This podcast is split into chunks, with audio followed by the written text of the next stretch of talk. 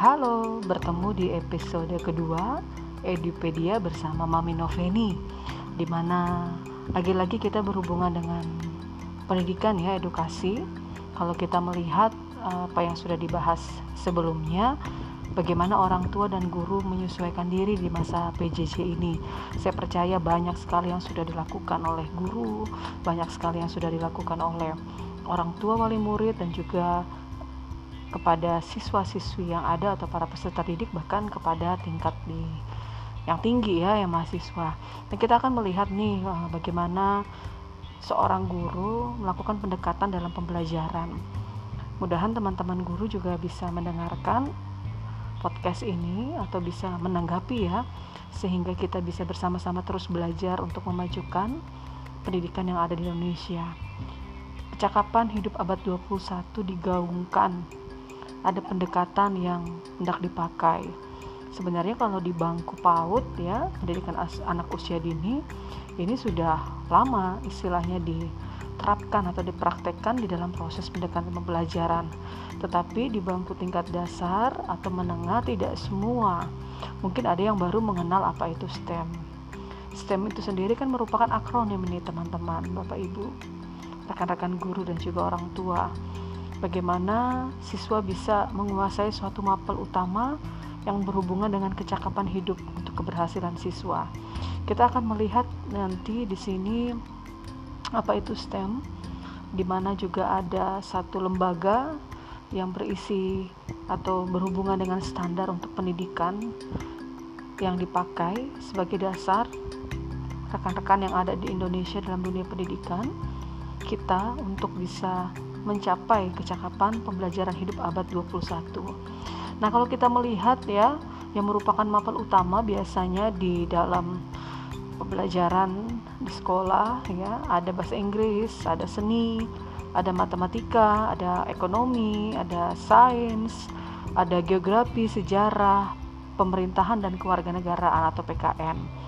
Nah, terkadang yang kita harus pahami mengenai tim ini tadi bagaimana konten-konten akademik mapel-mapel utama tadi seperti bahasa Inggris sampai kepada uh, PKN tadi berhubungan dengan hal-hal global, global awareness, berhubungan dengan finansial, financial economics, berhubungan dengan civic literasi, berhubungan dengan health literasi dan environmental literasi.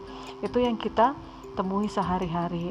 Nah, tadi juga sharing di kegiatan PO penyusunan soal HOTS bagaimana guru menyusul asesmen atau penilaian.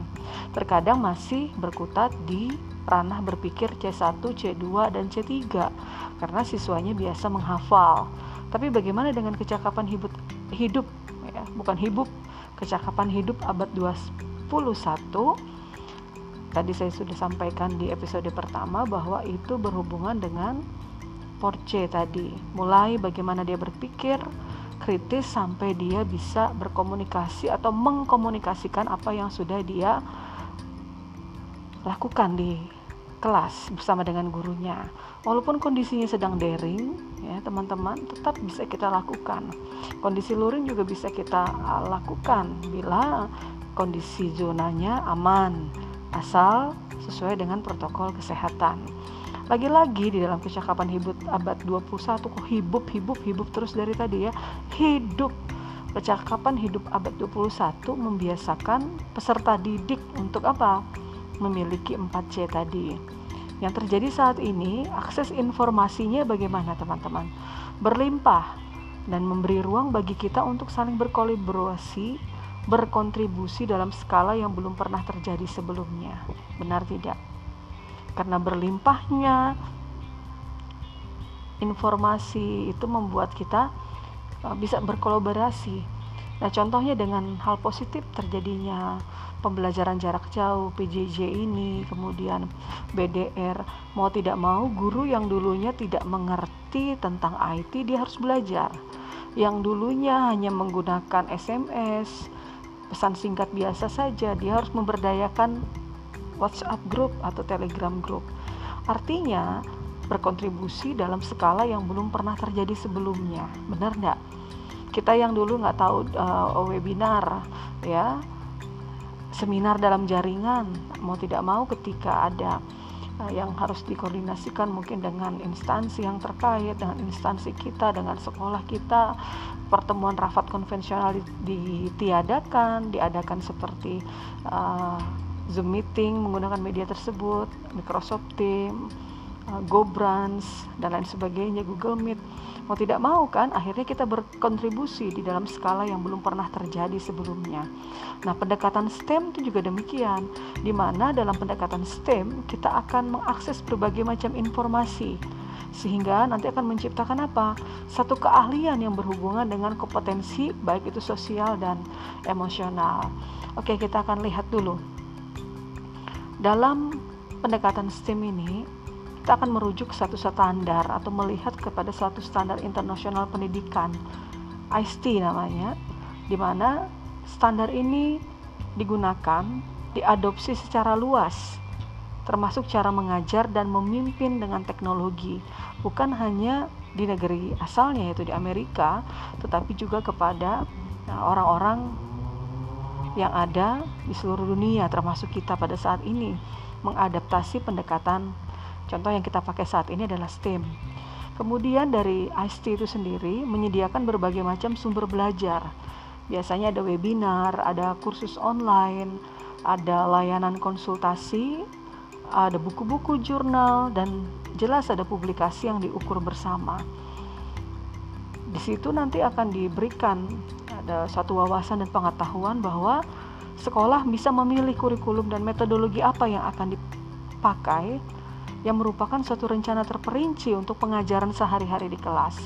Yang dilakukan di Indonesia sudah berapa kali ini ada perubahan-perubahan melalui surat edaran. Di akhir 2019, para guru tentunya bersorak-sorai ketika ada penyederhanaan perangkat pembelajaran. Surat edaran nomor berapa? 14 tahun 2019 tentang penyederhanaan RPP. Apakah itu bertentangan dengan Permendikbud nomor 22 tahun 2016? Tidak karena selama ini kita kan terlalu sibuk dengan penyusunan perangkat, apalagi yang suka kopas, apalagi yang suka beli RPP. Nah, di situlah pemerintah menggaungkan ini, mengeluarkan edaran ini untuk membuat gurunya berinovasi. Yaitu apa? Ada hal kontekstual yang dia sesuaikan dengan kondisi sekolahnya. Sehingga pilihan ketiga, yang pertama kan kemarin uh, di Agustus itu ya, eh, sorry kita tetap menggunakan ke-13 yang kedua apakah sesuai dengan kalitbang ataukah yang penyederhanaan sesuai dengan kondisi masing-masing? Nah di IST sendiri bisa sekolah memilih kurikulum dan metodologi ini standar internasional yang merupakan rencana terperinci untuk pengajaran sehari-hari di kelas. Oleh karena itu, RPP disusun sebelum masuk ke kelas.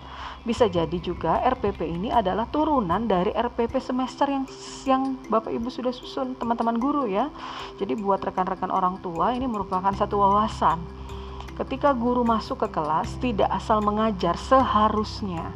Tidak hanya sekedar untuk menghabiskan buku textbooknya saja, tetapi ada tujuan pembelajaran yang harus dicapai, ada kompetensi dasar yang harus dicapai oleh siswa. Misalkan sampai PTS di bulan Oktober ini ada berapa KD yang dicapai oleh siswanya.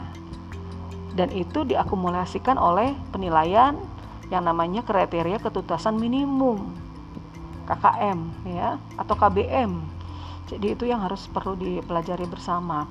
Kemudian untuk seorang pendidik sendiri yang perlu kita pahami sebagai seorang pendidik ya teman-teman dan juga uh, orang tua murid, mungkin juga calon mahasiswa.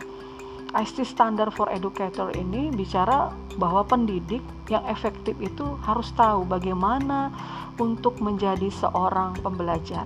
Artinya, dia terus mencari, belajar, menggali informasi dan wawasan yang akan mendukung proses pembelajaran yang ada di kelas atau sekolahnya. Sesuai dengan standar ini juga, seorang guru adalah pemimpin yang harus kreatif dan inovatif untuk meningkatkan kompetensi pribadi dirinya. Ya bukan dengan cara kopas, bukan dengan cara apa namanya membeli RPP, bukan cara membeli PTK, tetapi ketika dia melihat kondisi seperti ini dalam masa PJJ, dia keluar kreativitasnya, keluar bagaimana menjadi seorang yang inovatif untuk mencapai tujuan pembelajaran. Dan sebagai seorang pendidik para guru itu memahami STEM ini ya harus lihat di bagian ini dulu sebagai warga negara yang hebat STEM yang berhubungan dengan kegiatan daring mengajarkan peserta didik akan menggunakan alat-alat digital yang aman dan legal dan memenuhi kode etik yang ada. Yang berikutnya, sebagai seorang kolaborator, ketika kita bertemu dengan pendidik yang lainnya, ketika kita bertemu dengan praktisi pendidik yang lainnya, otomatis kita berkolaborasi. Minimal apa? Bertemu di komunitas KKG dan MGMP. Bersama dengan rekan-rekan di sana, kita akan bisa memahami betapa uh, asiknya ya ketika bisa berkolaborasi. Jadi sebelum kita mengajarkan 4C kepada siswa tadi, 4C-nya juga ini atau kecakapan hidup abad 21 harus sudah tuntas dulu di gurunya. Itu ya. Kemudian untuk seorang guru, dia ternyata seorang desainer yang akhirnya memahami dan merancang lingkungan belajar yang terus berorientasi pada pembelajaran untuk mengakomodasi perbedaan kebutuhan peserta didiknya. Antara satu siswa dengan siswa yang lain mempunyai gaya belajar yang berbeda. Ada tiga gaya belajar kan? Ada auditorial, ada kinestetik, ada visual. Di masa PJJ ini kita nggak bisa melihat hal itu. Kita bisa bekerja sama dengan siapa? Dengan orang tua wali murid. Lakukan satu penelitian, lakukan satu wawancara dengan orang tua wali murid sehingga ada sumber yang valid ketika seorang guru itu mendesain merancang lingkungan belajarnya. Karena begini, di masa PJJ ini tidak semua anak merasa nyaman menggunakan daring atau media seperti ini. Atau media lewat aplikasi yang terlalu banyak atau bahkan gurunya terlalu sibuk membuat video pembelajaran tapi nggak cocok dengan konteks siswa atau usia siswa. Yang harusnya video pembelajaran dibagikan untuk anak TK atau anak SD itu dibagikan ke SMA. Nah ini yang harus eh, rekan-rekan uh, guru teliti, yang rekan-rekan guru analisa sebelum membuat suatu media pembelajaran. Makanya seorang guru membutuhkan analisa untuk mencapai tujuan pembelajaran Artinya, dia sebagai seorang fasilitator juga seorang analisis. Menciptakan budaya kelas yang menempatkan apa? Tanggung jawab, belajar peserta didik baik itu individu atau kelompok. Nah, untuk menjawab 4C tadi, sudahkah di kelas daring membawa siswa untuk berkolaborasi? Jangan-jangan hanya mandiri saja atau mengerjakan secara individu. Ini yang perlu kita hmm, apa namanya? Analisa bersama. Kebanyakan ikut webinar tapi bingung yang mau dijalankan yang mana. Kebanyakan ikut PO sampai 32 JP, sampai 90 JP jam pelajaran artinya, tapi nggak ada satupun yang dilaksanakan. Ya memang harus dari guru sendiri untuk bisa uh, menjadi maju, untuk bisa berubah di dalam uh, pola pikirnya. Kemudian yang berikutnya adalah IST Standard for Student. Artinya di sini bagaimana seorang pendidik, seorang guru bisa menaikkan standar bagi pendidiknya, sorry, bagi uh, peserta didiknya, di mana seorang guru bisa menciptakan motivasi, seorang guru bisa menciptakan keaktifan dalam tugas belajar. Jangan begini tadi sudah saya sampaikan di episode pertama itu dikatakan atau di pembelajaran pertama yang lalu bahwa sekedar catat tulis silakan anak-anak lihat di Google silakan anak-anak buka YouTube. Tetapi ketika mereka mengerjakan itu ya tidak ada tanggapan atau respon atau not minimal kepada siswanya. Hanya nilai 80 per 100 kalau misalkan gunakan Google Classroom. Tapi tidak ada catatan sejauh mana dia mencapai kompetensi dasarnya. Nah, mau tidak mau Bapak Ibu itu tugasnya. Jangan sampai anak-anak didik kita tidak tahu capaiannya sampai mana. Yang penting aku kerjakan tugas. Ini yang terjadi. Kemarin kan nonton kan uh, Tante Lala itu di televisi bagaimana dia harus mengajak anaknya untuk menghafal. Jangan-jangan hanya sekedar hafalan si anak ternyata belum selesai atau tuntas membaca itu yang harus diperhatikan. Dari dari segi mata pelajaran baik itu PKN dan bahasa Indonesia saling bersinggungan. Artinya ada pembelajaran yang terintegrasi itu yang harus kita pahami bersama baik kita sebagai seorang pendidik maupun uh, rekan-rekan uh, semua sebagai orang tua wali murid kemudian dari IST sendiri akan menciptakan siswa-siswi kita beraktivitas dan belajar secara digital. Mau tidak mau harus beradaptasi dengan percepatan IT dan teknologi. Karena dunia digital, dunia teknologi modern ini terus berkembang di mana akan membawa siswa memahami dan mampu melakukan kontekstualisasi informasi. Wah, cukup berat ini kata-katanya karena si guru membawa siswa memahami dan mampu melakukan kontekstualisasi informasi.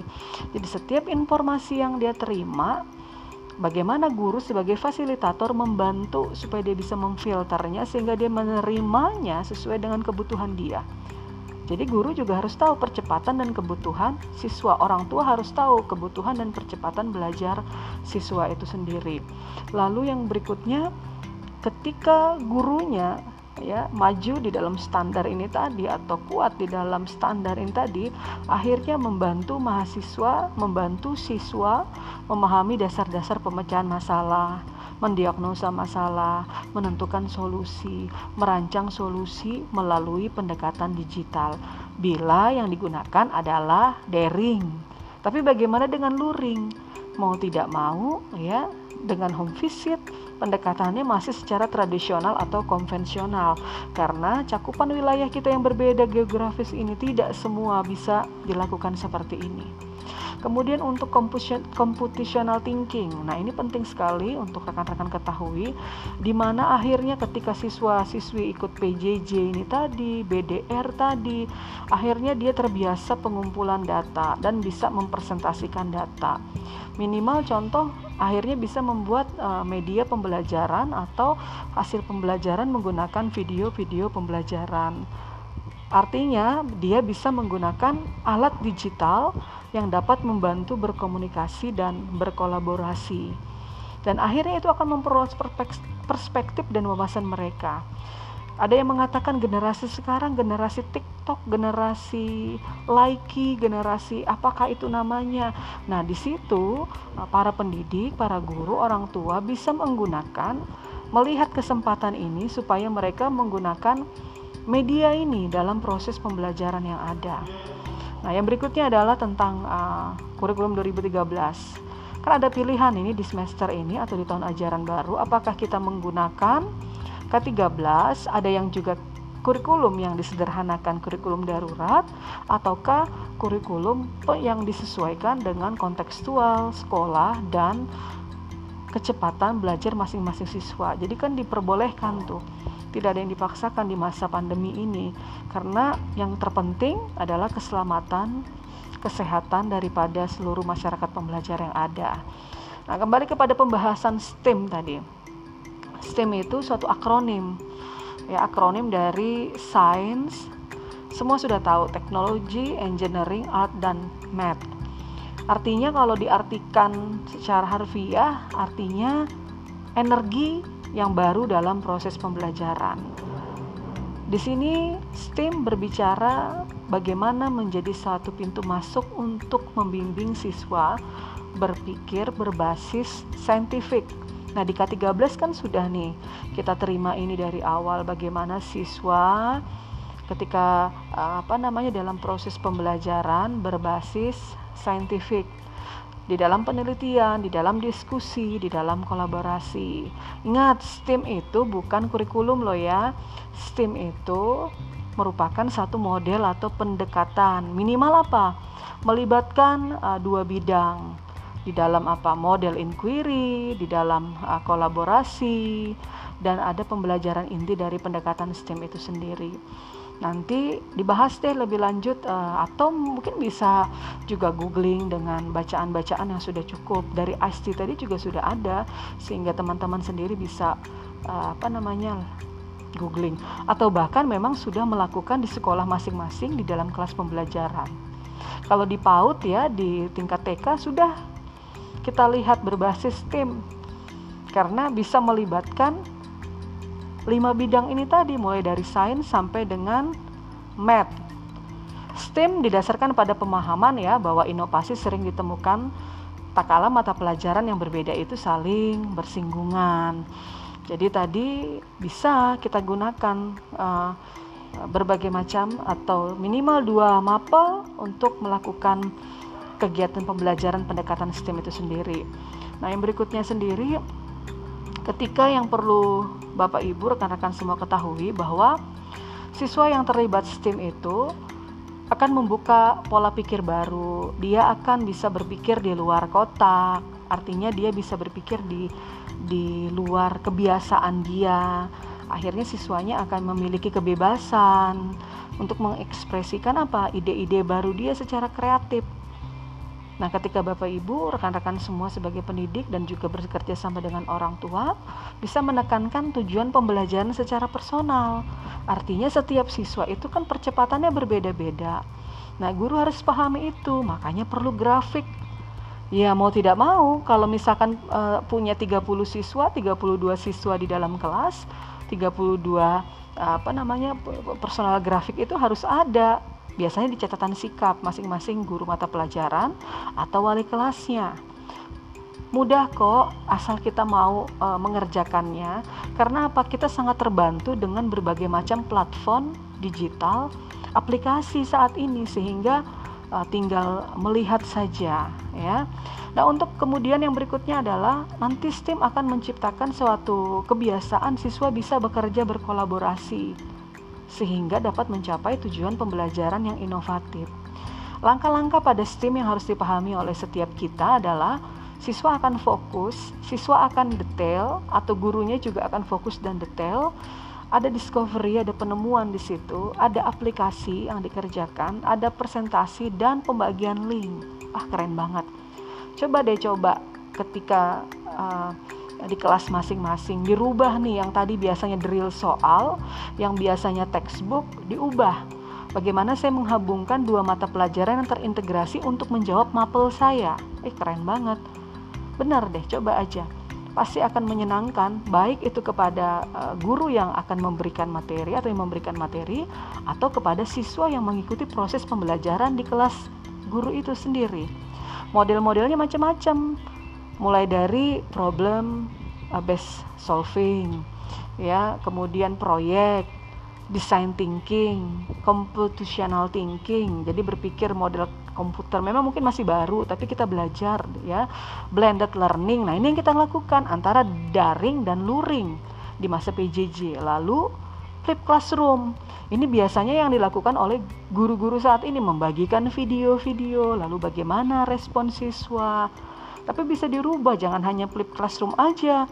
Bisa kita mungkin uh, PJBL ya, project based learning atau uh, yang berbasis masalah atau berbasis kasus. Kemudian penilaian dalam STEM sendiri. Nah, ini kemarin di bulan Agustus tanggal 5 kan di keputusan Menteri Pendidikan dan Kebudayaan nomor 719 mengatakan ketika masuk ke dalam kelas lakukanlah diagnostik assessment. Ini sudah ada sebelum surat itu dikeluarkan dan sebenarnya sudah ada di dalam K13 di dalam uh, kurikulum dari 2004 karena kurikulum kita kan berbasis kompetensi itu. Bagaimana seorang guru bisa mendiagnosa kondisi pembelajaran yang ada di kelas mau mapel apa aja. Lalu penilaiannya yang lain adalah summative assessment, authentic assessment. Bagaimana menilai authentic assessment pada masa PJJ ini? Berdayakanlah orang tua di rumah sehingga bisa membantu proses penilaian assessment atau penilaian itu kepada para siswa. Lalu kalau nyusun soal STEM apa yang harus dilakukan oleh guru? Atau mungkin orang tua ingin mengajak anak ke dalam uh, kehidupan sehari-hari yang berfokus kepada STEM? Bisa. Kuatkan bagaimana dia mau bertanya ya. Ada keterampilan bertanya atau kemampuan bertanya kemampuan si siswa untuk bisa berargumentasi. Nah berarti di sini bagaimana orang tua dan guru untuk um, merangsang, menstimulasi siswa supaya dia mencari sumber-sumber bacaan, literatur, penggunaan informasi.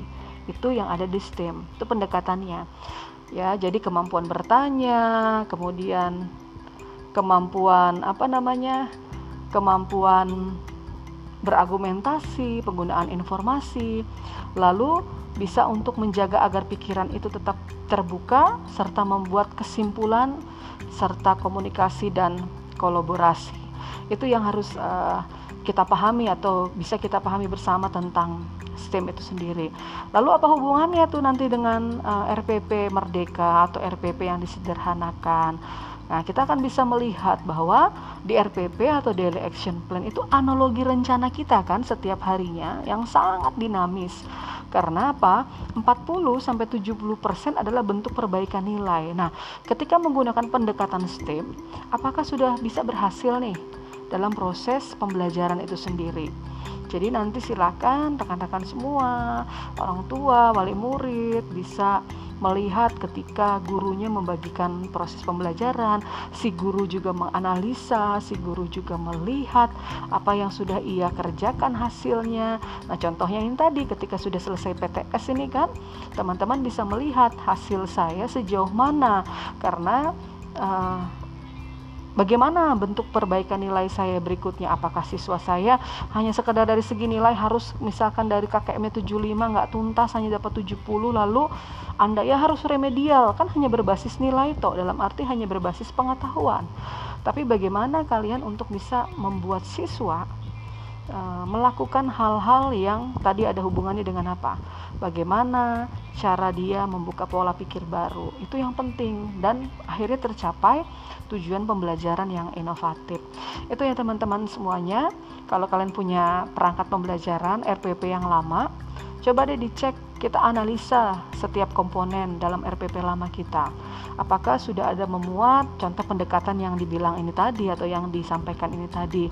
Kalau belum, mungkin kalau ada dapat pendekatan-pendekatan yang lain yang lebih asik, yang lebih uh, nyaman untuk digunakan silakan kalian gunakan jadi tetap semangat tetap sehat selalu tetap pakai masker supaya apa namanya kita lebih terjaga imun tubuh juga terus dikuatkan.